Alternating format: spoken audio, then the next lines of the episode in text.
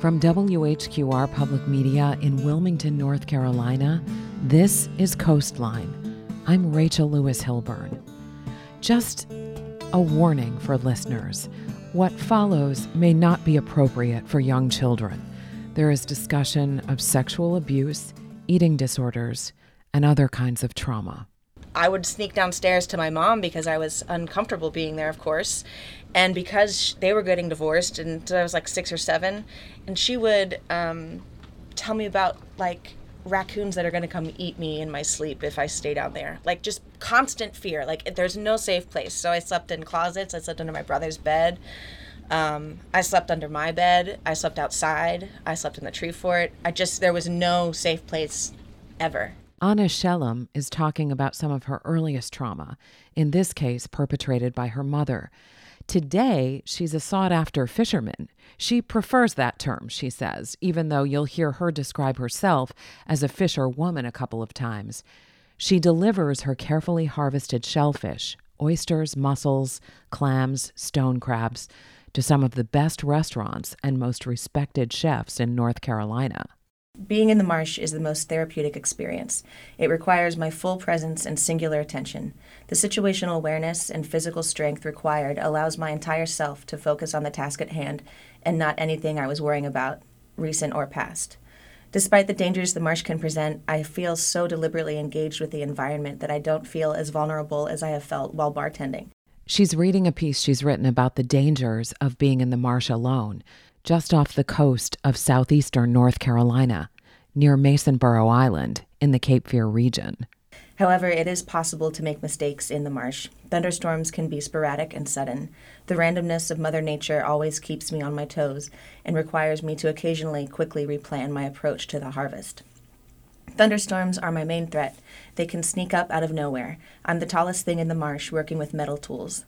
Normally, I will just lay in the marsh on the wet earth and allow the storm to pass, but I have lucked out with the ghost ships that have been beached by hurricanes. I have a wonderful romantic memory of eating my pickle snack in a mastless hull of an abandoned sailboat and hiding within its skeleton. I was no longer the skyscraper of the marsh, but a mollusk in her shell. I love to write poetry or vignettes all throughout my life. I've found writing as kind of like an escape. An escape. She has a lot to escape from, mostly memories at this point, but undeniable childhood, teenage, and young adult trauma. As she gathers her shellfish, the marsh teaches her how to heal. When I lived in New York, I was so poor that my entertainment was like sitting on a subway train and listening to conversations and writing down the ones that I like. So I've got like so many journals of strangers' conversations, which have been just so fascinating to look at later. And then writing has always, it's always something that has been a release, an escape, and makes me feel strong when I finish it, or not finish it. We're standing on the back of her boat at the marina, preparing to head out for some shellfish harvesting. This is our first meeting. My name is Anna Star Shellem, which spells ass for initials, which is awesome. I am a commissioner for the Division of Marine Fisheries for the state of North Carolina. I'm a commercial fisherwoman. I harvest clams, oysters, mussels, and stone crabs, all by hand, all wild. We've piled into her 14-foot Livingston. Anna describes it as a little catamaran named, what else? The Nameless Shameless. Okay.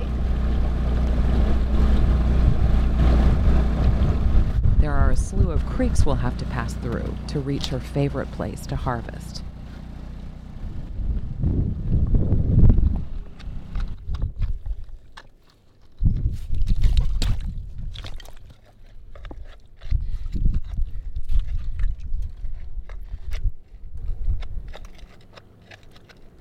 That's his claws.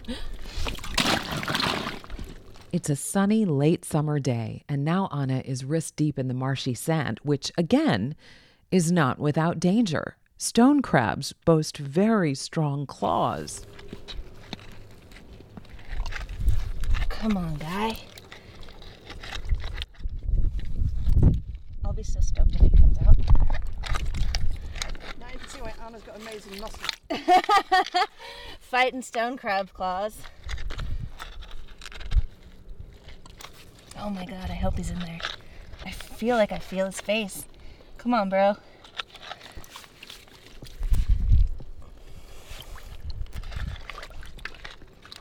Ooh, he might have just let one go. Did you hear that?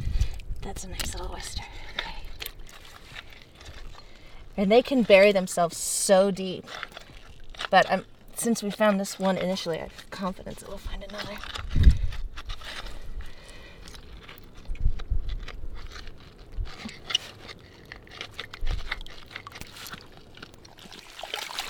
Ah, oh, you got it. You got to see it.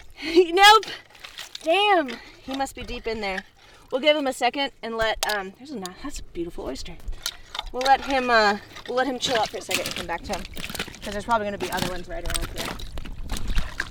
Gosh, how anticlimactic! Oh, it drives me insane. The fact that the stone crab could easily take off a finger makes Anna careful, but not fearful. It's the man-made dangers that frighten her. My first year, I was, as a commercial fisherman owning Shellem Seafood, I was harvesting clams in one spot that was really deep, and I was like, I know they're going to be back there. I can't wait. And all of a sudden, I hear footsteps behind me, and that scared me, first of all. And I was like, maybe it's a family. It could be like a family with little kids that also want to go clamming. But it was one guy with a rake. And his rake was longer than mine, because I'm thinking of like defending myself, because I have this little three pronged garden rake, and his was like an actual clamming rake.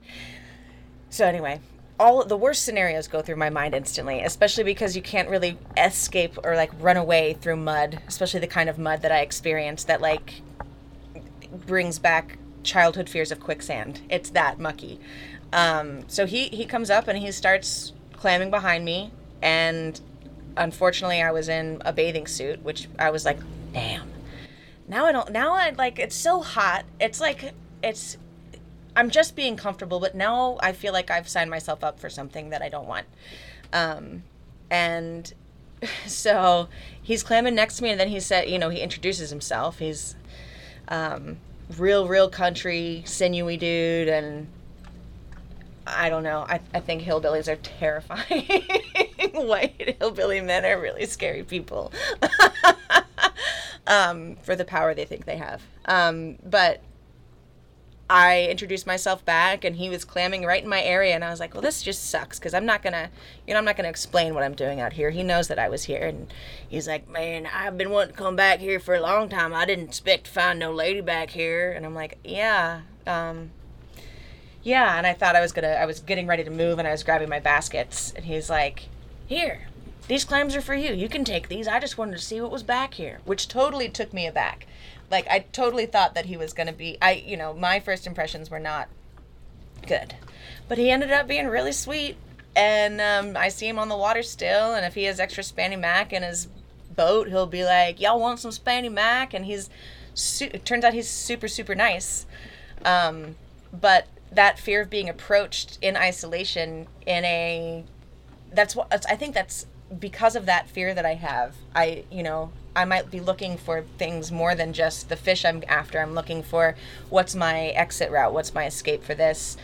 Thinking of the worst scenarios because we have to, because shit happens. You have to be ready. Yes, we women, it's like when you choose what time of the day to run. You have to be thinking about. Elevators make you uncomfortable. Just proximity to strangers, because every woman I know has been assaulted or raped or abused or put in the corner, even if it's just verbally or like a creepy business tactic. Like, we've all been told to do less and be less and don't interrupt the male, the dude's world, which is totally what I did with fishing. Which required more bravery, more courage than you might think. As a child and through her teenage years, she suffered horrific and repeated sexual abuse. Her mother sent her to live in New York City when she was a young teenager. So I was on tour with Disney, and that was when I was in 7th and 8th grade. And then after that, it opened up a lot of doors for me in New York City.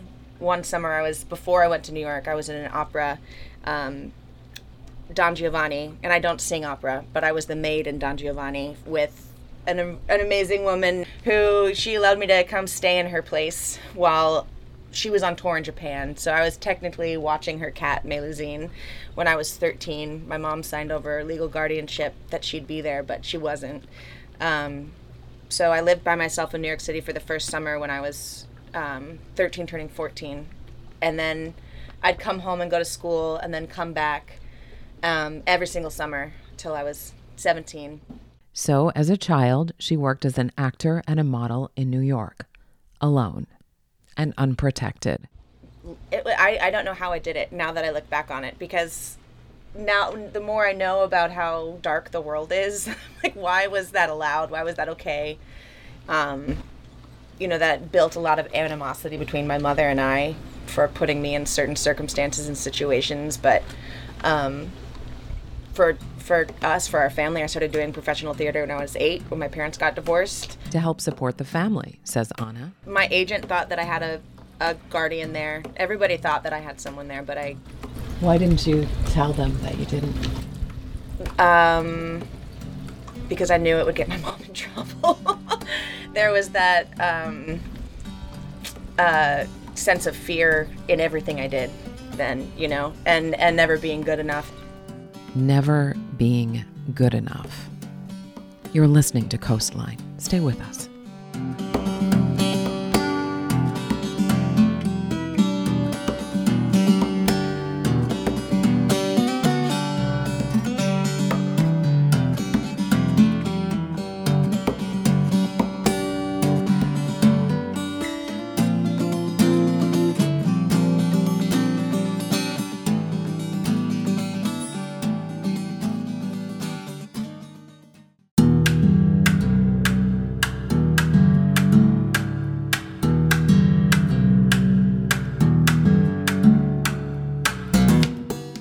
You're listening to Coastline.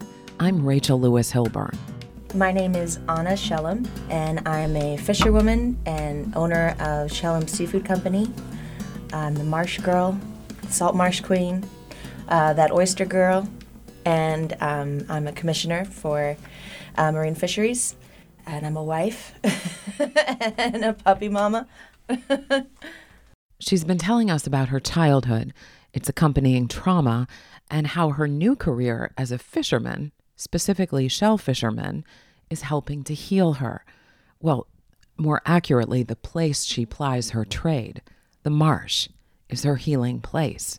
I really wanted to be like the best daughter I could be. So my mom was really hopeful that I would be like this famous, amazing actress that could support her forever and marry rich and be rich, and so I was trying to fill in all of these puzzle pieces that she wanted, and I would say, she got the money that I was working hard for, so I was supporting my family. I felt like I was always living to like prove myself, and like my nickname was Little Miss Second Place, and if I didn't get an audition, she'd be like, well, what did you do wrong? What can we fix? Do we need to dye your hair? Do we need to bleach your teeth? You're not skinny enough. I had eating disorders for years. I'd eat cotton balls for lunch because it makes you feel full, and then have a Diet Coke and iceberg lettuce at dinner, or like just trying to be something that was just not working for my spirit. And it put me in some very sketchy, dangerous situations, especially because I didn't know the city when I first got there. She's telling me about living and working in New York City while she was a teenager, a child, unsupervised and unprotected. As she talks, we stand on the back of her boat parked in the marina. So I would get a call from my agent about like how many auditions I had that day, and then I would look at the subway map and like try and map it out. And if I had an audition at 1, I'd leave at like 9 in the morning in case I couldn't find it. So I'd have to, and I preferred walking so I could learn the city until I got used to the subways. It was Anna's first career, being a child actor and model. Today, she harvests high-quality shellfish for notable chefs and restaurants in North Carolina. You might encounter her oysters at Seabird Restaurant in downtown Wilmington. If you travel to Raleigh, you could find her shellfish in any one of Ashley Christensen's celebrated eateries, Anna Shellem's mussels or clams at Poole's Diner, or her oysters at Death and Taxes. Before COVID, I had a 31 different restaurant accounts that I was supplying, and now I don't know how I did that. I was going to Charlotte, I was going to Little Washington, I was going to Kinston, I was going to Lone Cedar in the Outer Banks, and then after COVID, it's like select one stuck, and now we have a strict schedule, not strict, but we have a solidified schedule that they can plan on my harvest, and I can stay on their menus, and so my name's on their menus. And so there's a story coming from the fisherman to the chef to the table that people have really been excited about. Most of my chefs that I work with have been out fishing with me. I do catch, Keith Rhodes. I do Manna downtown with Carson and Billy, Second Glass Wine Bar. The New York Times has profiled her. A German documentary team followed her around with cameras, but her consistent marsh companion is Vic Roberts, who, I have to say, has appeared on Coastline at least twice in other capacities, once in a discussion about the origins of English food, the other a very personal account of being queer in the Cape Fear region. The three of us are in the marsh together on this warm late summer day, and Anna is teaching Vic and me about oysters and mussels. All right, so this is debearding a mussel.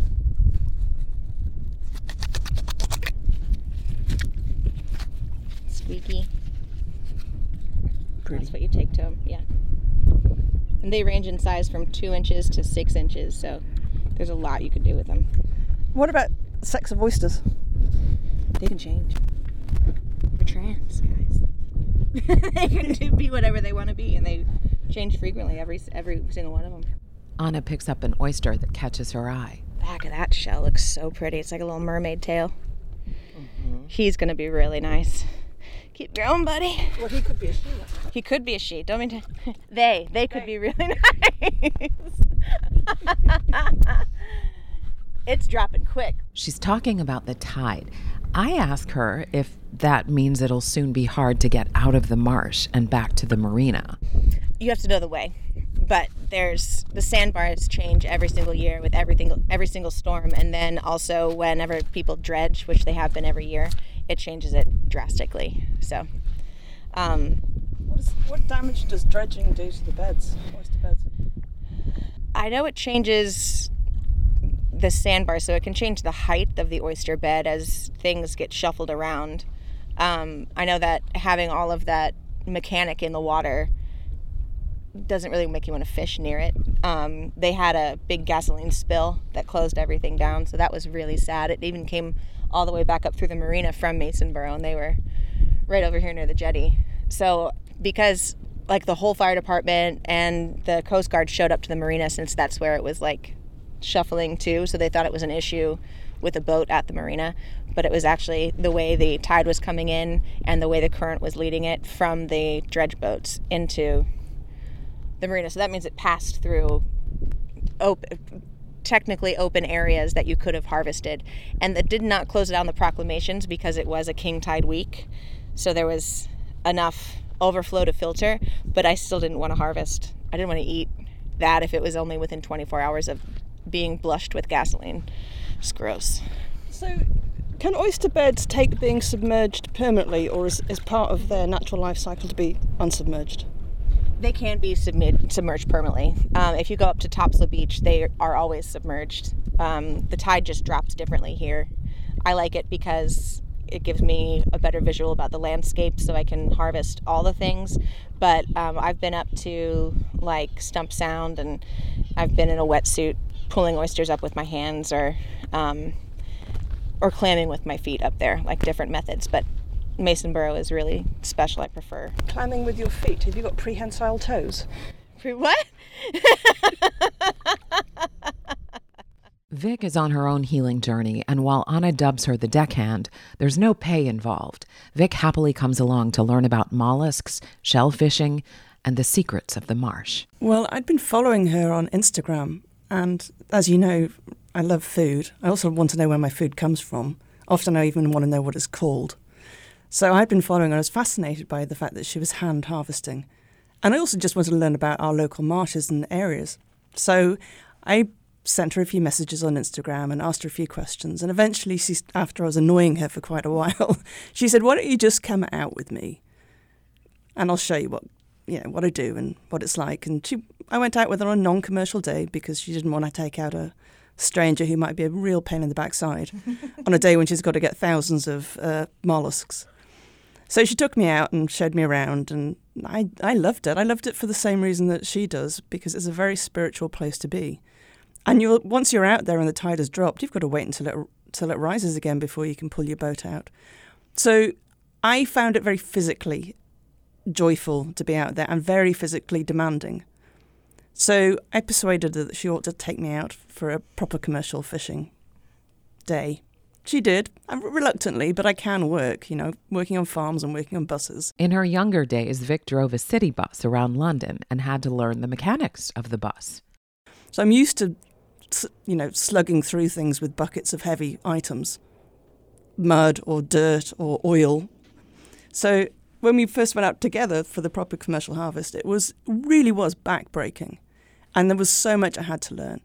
Just to see the way her face lights up is just, I can tell we connect with the marsh the same way, and nature, and enjoying physical labor, because all her past jobs have included so much physical labor, and being in a man's world, driving the London buses. I mean, she's just like a force to be reckoned with. And I find her so inspiring.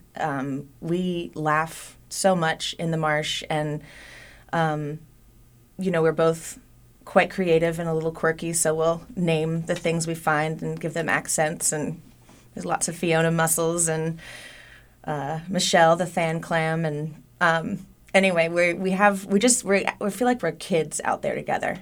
Right now, Vic's curriculum is focused on mussels, the kind they're harvesting, but both women are noticing and enjoying and talking about the kind they're developing on their bodies. But back to the shellfish. I can get, 250 quite quickly. So I've been focusing on those. So she sent me out to find them. And those, they like to hide. So they grow up like fingers at the base of the cordgrass. And they sort of reveal themselves. I thought it was very straightforward. Like you'd see this sort of brown slickness on the top of the mud. And that's how you're going to find them. But no, it depends. It depends what mood they're in. Mm-hmm. Sometimes you might just see the tiny slit in the mud, and that's just the top, underneath which is the top of the mussel. And sometimes the mussels actually might just be sticking out, and sometimes just nothing at all. So going out there and on my hands and knees in the mud, sinking sometimes quite deeply into the mud, finding these mussels is just so purposeful. I'm thinking about nothing else. And I began to understand why Anna finds the marsh such a rejuvenating place, a place where her spirituality arrives to in a pool of calmness, where she can begin to recover, because you're not doing anything but focusing on the task in hand, and it's very singular. So it's either you're looking for mussels, or you're looking for clams, or maybe it's stone crabs, or the single most beautiful oyster you can find, and your entire attention goes to that. And the physical exertion, I think, just is psychologically good. I think that rejuvenates one. Vic, who introduced me to Anna, is also very protective of her. Anna has shared with me, mainly as we go out on the boat, because often when we work together, she'll send me off to do something, and we'll be separated for maybe an hour or so. So we talk when we're back at the boat, when we're de-bearding mussels, or when we're going in or out for the day. And she's shared with me some of her vulnerabilities. I think because we have a lot in common, and we do feel like children out there. I feel like I'm playing with my, 7-year-old best friend when we're out there. And we laugh and we giggle a lot. So we became very close quickly. And she shared with me some of her vulnerable experiences in her life. And I have about the vulnerable experiences of mine.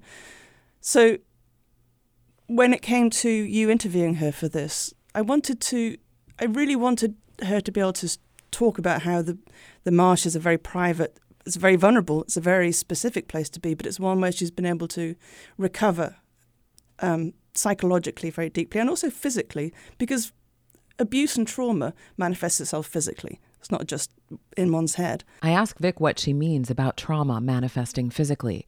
A physical scar from a physical trauma is the clearest example, she says. But there are other types of scars. And it might just be that you hold yourself in a particular way. Like I, for example, have fairly big breasts, which I try mainly to minimize because I don't want them looked at. And that's, over the years, has led to my having a bit more of a slumped posture. Because I'm forever thinking, well, my shoulders are folded forwards, or I keep my arms folded. Not uncommon for women. Any psychological trauma or physical abuse can manifest itself ongoing in ways that you don't realise. And the great thing about doing physical work like Anna is doing out in the marsh is there's no option for you to be folded over. Not when you're carrying two 35-pound buckets of mollusks through mud and sinking up to your thighs. You have to be powerful, strong, upright, and you have to use all of your body. So that's, I think, it is a way that it addresses physical injury and the repetition of that injury that you might have had as a 5-year-old or a 15-year-old or a 10-year-old. So, but as to feeling protective over Anna, she speaks so freely about her childhood and youthful traumas and her young adulthood traumas, because it's a healthy thing to do. But once a story or an interview is published, especially in the 21st century, it's forever. It really is. I will say that not having social media when I grew up is a great thing, because Lord knows what would be echoed right now, and Lord knows what traumas would be repeated because of that. So, and that's another great thing about being out in the marsh, is only the marsh hears what's being said.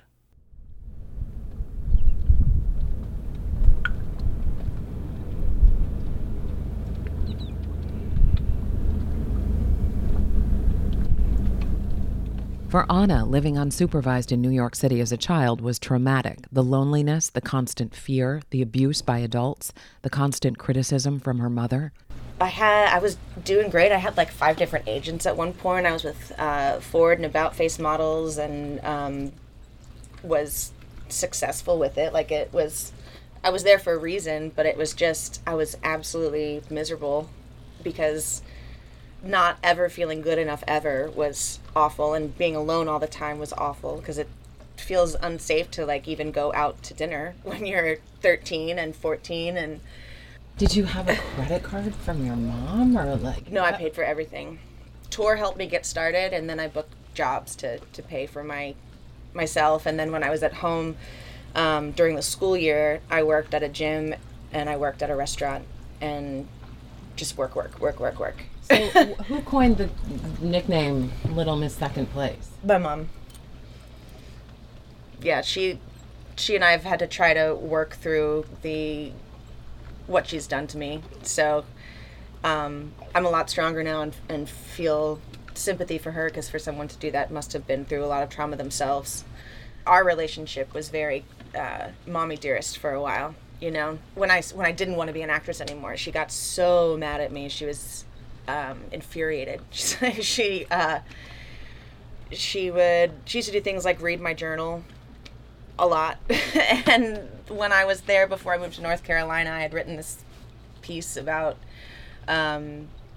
me finally being happy, and perhaps she might be jealous of that. And I woke up one morning with her like slamming every cupboard, and just from upstairs I could hear her exasperation. And then she comes stomping upstairs, and then I look over, I see that my journal's out. She was like, "You think I'm jealous of you? I'm not jealous of you. I'd rather slit my wrists than be you." And those were like common things to hear. Just like, I've always been very used to negativity about my decisions, my body image.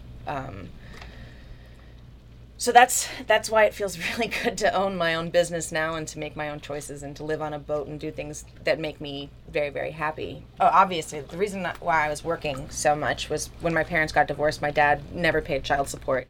While the marsh is her primary place to find solace, she also gets relief in writing, painting, and sketching. Like, my dreams are horribly intense, and they also inspire me to write because it's just, I only have nightmares. But I try to find, like, you know, the good in them, I think, or like what they're trying to tell me and what my subconscious is trying to tell me. And then I'll write them down initially, and then I'll go back and think on it and write down colors, which then turns into like an art piece. I'll paint. I love to use acrylics or watercolors. So just mediums that give me like solid relief, really, you know, writing, painting. Building her muscles as she fishes in the marsh is affirmation of more than simply her physical strength. Developing muscles is countering her long-held ideal of extreme thinness, required for a working model in New York, which is, of course, another form of harm from which she's recovering. In fact, she tells me, she's just now remembering a moment when one of her abusers tells her, if she stays this size forever, she will be the most beautiful woman in the world. And I was like 108 pounds and 5'9" and nothing but bones. And my mom was telling me the same thing, you know, like you're only pretty if you do that, if you look like that. And when my mom found out that I was bulimic, it was like a very quick conversation. And then it's like, oh, she's fine. She's doing it for her craft. It's what she has to do. It's part of being an actress, and she needs to do that because she's going to be a celebrity. She's going to be famous. When you think about that now, what does it mean to you that people wanted you that skinny? It makes me think that they want me to be incapable of doing anything for myself other than being something pretty to look at. And now that I'm a fisherman and have muscles, and if I don't eat, I regret it when I'm out working. I feel lightheaded. I need muscles to work. I need muscles to live. My husband loves my muscles. You're listening to Coastline. After this short break, more with fisherman and Marine Fisheries Commissioner Anna Star Shellem.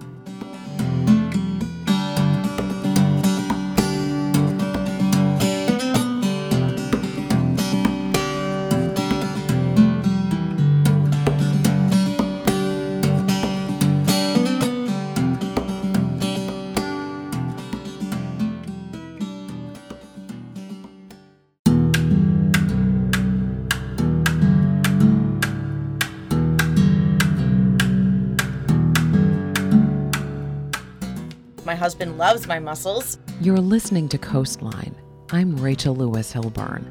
Anna Star Shellem, owner of Shellem Seafood, and yes, that is her real name, is exploring what it means to heal from multiple types of childhood trauma and why her growing physical strength seems to parallel her development of psychological strength. I grew up initially in the South and in the Midwest, and from a woman that is religious, and being the weaker of a husband and wife team is an appeal to men.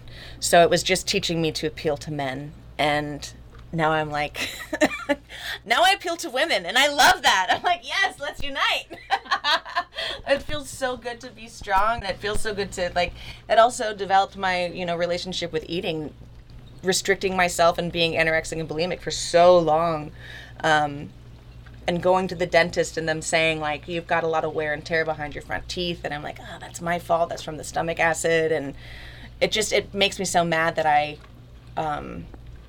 would be excited in the past. Like, vomiting felt good. If I was super skinny and, like, the hair on my arms got thicker, I was like, oh, I'm doing it right. I need to be as skinny as possible. All of these, like, really tormented, torturous beliefs that I had been encouraged to develop and maintain now seem just insane to me.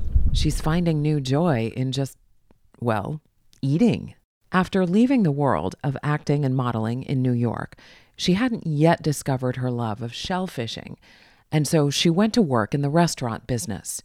The vulnerability she felt working behind the bar especially became intolerable. You feel like a caged animal, and you can't escape. And I've always worked in fine dining for the majority of my career.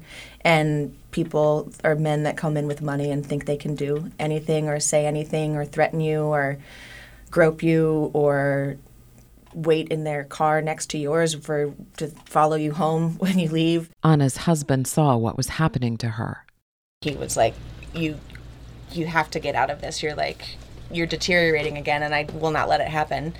So he said, what would you like to do? What makes you happy? And I'm like, I want to be fishing. I want to be in the marsh. I want to be outdoors. I want to supply restaurants still, but, be in total control over it. Her husband taught her how to fish. The more that I am in the fishing world, the more I feel like that male gaze doesn't matter. She recently traveled back to New York, not for any audition, but as an expert on North Carolina shellfish. It was like the first time I was presenting in New York City and people loved it.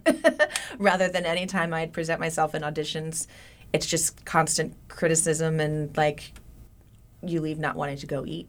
But this time it was just, I felt much more powerful. That trip was affirming for her, but some nights she did return to her hotel room and collapse on her bed in tears. The healing process comes in fits and starts, and Anna remembers things suddenly sometimes, experiences so traumatic they've been repressed. As her healing continues, as she gets stronger and more able to handle it, some of the deeper, more repressed memories come to the surface. Again, we're deliberately omitting details of the abuse she suffered at the hands of adults. But as she was going through this, writing in her journal as a teenager was one of the ways she coped. She recalls an entry she wrote at 15 while living alone in New York and getting her hair done professionally in New York for the first time. I was so excited. And this guy named Alberto was the guy cutting my hair, which was so sweet because he's like, "What are you doing here alone?" And he was just the sweetest gay man. I loved it. It was very comforting, but I was for some reason able to open up a little bit with him about depression and whatnot. So I wrote, that's just a little journal entry. Alberto told me he has several friends when they moved to New York City and lived alone that needed professional help within 6 to 8 months. Therapy. Unless you're here doing it, no one understands how hard it is and how lonely it is. People are everywhere, but you don't know anyone. You work so much that there's no time to meet people or make friends. Lots of people are just temporaries, visiting or vacationing. It's a strange thing how fast the city appears to be going, how simple, beautiful, and easy the people here make success look. Really, this city holds you in static, in closets, and the beautiful success you see walking the streets is often an ego-inflated knockoff. Everyone walks with their heads down. Reality, you don't have to be here to be someone. This city is not your ticket to become someone. There are too many no-ones in a crowd that's easy to fit into. Silhouetted by their uniform, their arms grow strong, their spirits grow weak, and routine never stops. The city never does. But that's because we're all just waiting in a fast city going nowhere but down. The place you're in is not the picture. Your happy heart and mind will be picture perfect. Leave this city if you need to and be someone. That was 15 little Anna. I wrote that after I got a water and I sat at a bar and ate the peanuts and wrote that, which was such a lonely moment. But I love it because even something in me then was I do not need to be here, even though that was what my family's vision of success was for me with being a successful model and actress. It was never fulfilling the marsh has become and fishing has become. And I'm glad I left. Very glad. As the marsh queen, she's learned how to find its treasures. In fact, she's so careful and observant, it's clear why picky chefs buy from her and why they sometimes join her on a fishing expedition to observe her process. The industry is regulated, and even before Governor Roy Cooper appointed her as a commissioner of marine fisheries, the primary regulatory body for commercial fishermen in North Carolina, she had to understand the stringent rules. It starts with becoming a fish dealer on top of having your commercial fishing license, and that requires HACCP training, which is hazard analysis, critical control points for the safety of the shellfish, legal refrigeration, which has to be mobile in my case, and then I have refrigeration on the boat I live on as well. So there's a lot of paperwork involved, and when I'm out in the marsh, I have to document the exact time I harvest everything, so everything has a tag, whether it's in a bucket or a bag. I often, unless it's order of mussels going to Charlotte or something, I'll de-beard all the mussels, and I sell everything by the 100 count unless the clams are bigger. Sometimes they'll be a 75 count bag. But we have, I brought my little harvest tag, which talks about, consumer advisory, and we have to have the date, the harvest area, and the time we collected it. And we have a trip ticket program in North Carolina that tracks everything brought in by every fisherman. So I submit that every month, and I love to do that. They also let you write about the things you've seen in the marsh, like that are either good or bad. I've seen, when I see a predominant amount of dead crabs, blue crabs, I'll report that. If I see, lately I've been seeing a lot of dead cannonball jellyfish, like a lot. And so I'm going to write about that when I submit it. What are cannonball jellyfish? They're super round. They have this really pretty skirt that flows around the base that's like maroon, and it leads up. I guess I wish I had the scientific information for all of these things, but I've always just been left to my own descriptions. You can pick them up from the top and they won't sting you, and you can throw them at your friends because they really don't hurt you that much at all. They're really cute. They look like a little cartoon. I don't know what's making them die right now, but I'll write about that. And then the good things, like when I see an abundance of wild scallops, which I can't legally harvest in my area right now because of their depletion. And so when I see them, I get so excited. I'll take a picture, and I'll even like print pictures out and send them to DMF. But those scallops too, in observing them, when they kind of get like caught in the edges of the marsh beds, especially when, like, I normally see them in February and March and April. They hide under this really pretty algae that comes through that gives oysters those bluegills. I know what to look for their ridges when they're like hiding properly, but if I see one that the tide has flipped over and its white belly is visible, I'll flip them over to keep them safe. And that's all I'll touch them for, just because I don't want to damage them at all. But they've got beautiful blue eyes, and they make the sweetest sounds. They're so pretty. I can't help but wonder about other places offering local oysters for a lot less money than you might shell out. Sorry, had to do it at least once. At a higher-end restaurant, if people are getting cheaper oysters by the bushel at a fish shack sort of place, is it safe? What does it mean about the shellfish from other fishermen who aren't as careful or as picky as Anna?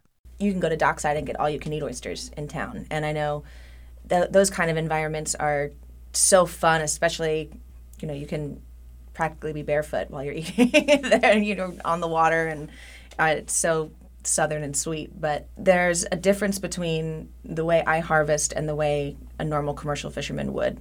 They go out and get as much as they can, which is 5 bushels every day, and drop it off at a fish market and hope that it sells. Doesn't really matter, just to make the money. And I go out and make sure that I'm picking out very specific, beautiful, really older oysters that have the right cup size, because that's how you'll know what that meat texture is going to be like.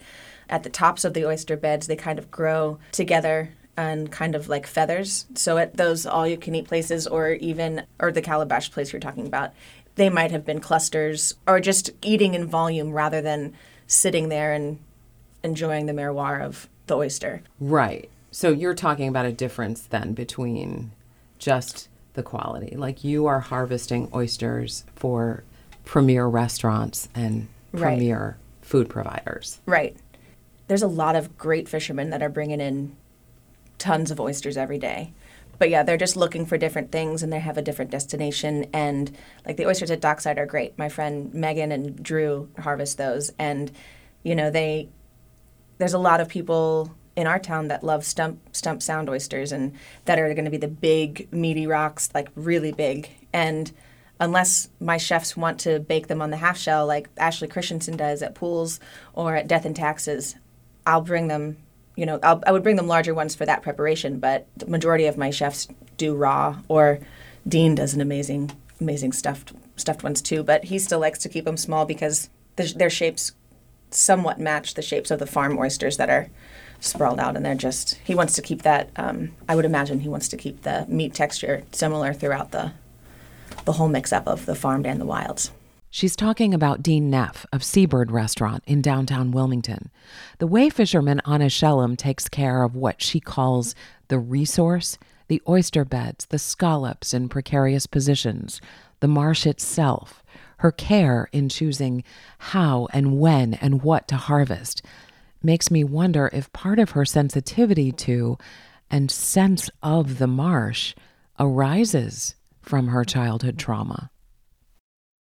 So talking about 15-year-old Anna and some of the eating disorders you struggled with and the, disordered thinking around food, which any kid would have been undergoing in those circumstances. Yes. I mean, you told me earlier that you would sometimes eat cotton balls to make yourself feel full. Yeah. And you've gotten to a place where you love the feel of your body when it's strong. And you talk about loving food and eating oysters a lot. And yes. And so you've come to this new place. But if you had a daughter, or if you could go back and reparent yourself, how would you raise a daughter, especially given all of the images that are out of control of parents, like the social media photoshopped images that aren't even real, the media images that persist even in the 21st century of the female form, implying that it should be a certain way. So even when parents aren't teaching that, kids are still getting that message, especially little girls. Yes. So how would you hold space for a little girl to learn to love her body and enjoy food? And how would you teach her to think about her body and food? That's a great question. And it's probably why I'm not having kids, because it's terrifying to think about all that impact. That social media and the sexualizing of young girls, it's repulsive. But I would definitely not speak negatively about myself, especially my body, in front of her. I'd write positive things on her mirror that would be love notes that she'd see every day, and because I had to do that while I was healing, and that was very helpful. Like, even when she'd be brushing her teeth, I would do that. What kinds of things would you say? Like, on the mirror. Oh, I would say it's okay to eat. You have to eat in order to live. You're beautiful. Or just don't speak negatively of yourself. Or right now I've got a picture of me when I was a little girl, and it says, healing is hard, but you're not alone anymore. Keep going. And then I see that, every day when I get out of the shower, and even if I'm not intentionally reading it, just subconsciously seeing those. I would hide love notes like that all over the place from my little girl if I had one. And I would cook with her and teach her about nutrition, that it's okay to enjoy things, and whether it's gorging out sometimes, but don't hurt yourself by getting rid of it and in the wrong way like I used to do. I would not encourage modeling for the dangerous situations you get put into, and also just what I experienced with always never being good enough and never thin enough or too tall all of a sudden, or maybe you should dye your hair red because red hair is in right now and it's just because you're too all-American looking, or we need you to lose 10 pounds. And telling a kid to lose 10 pounds is awful. It's inevitable. Any child is going to be told things that are awful and be in scary situations, but I definitely would not send my child anywhere alone. We know Anna Shellam considers the marsh a major factor in her healing. Perhaps she's right, and this sentient environment is leading her out of her dark childhood, but we can't really know that. We can, though, watch her face her trauma, hear her speak it out loud, grow stronger, fish. Like, you have to know the waters back here to enjoy them or work in them or fish in them of any kind of fishing. You can hear the ocean. We're super close to the ocean. It's just over those dunes. That means when those king tides come in, this is nothing but salt marsh. It's just the salinity in these waters are super, super high. I haven't been out here just to listen in a long time. It feels so nice. So she listens. Soon, she will eat and play. And laugh. Now I just sing and dance in the marsh. No more acting. It's all reality, which makes me so much happier. That's this edition of Coastline. Heartfelt thanks to Anna Star Shellem of Shellem Seafood and to deckhand and dear friend Vic Roberts. Coastline is a production of WHQR Public Media. Coastline's technical director is Ken Campbell. Jonathan Furnell engineered this episode. Find us on Facebook at WHQR's Coastline, hosted by. You can find this episode at whqr.org or wherever you get your podcasts. I'm Rachel Lewis-Hilburn for Coastline.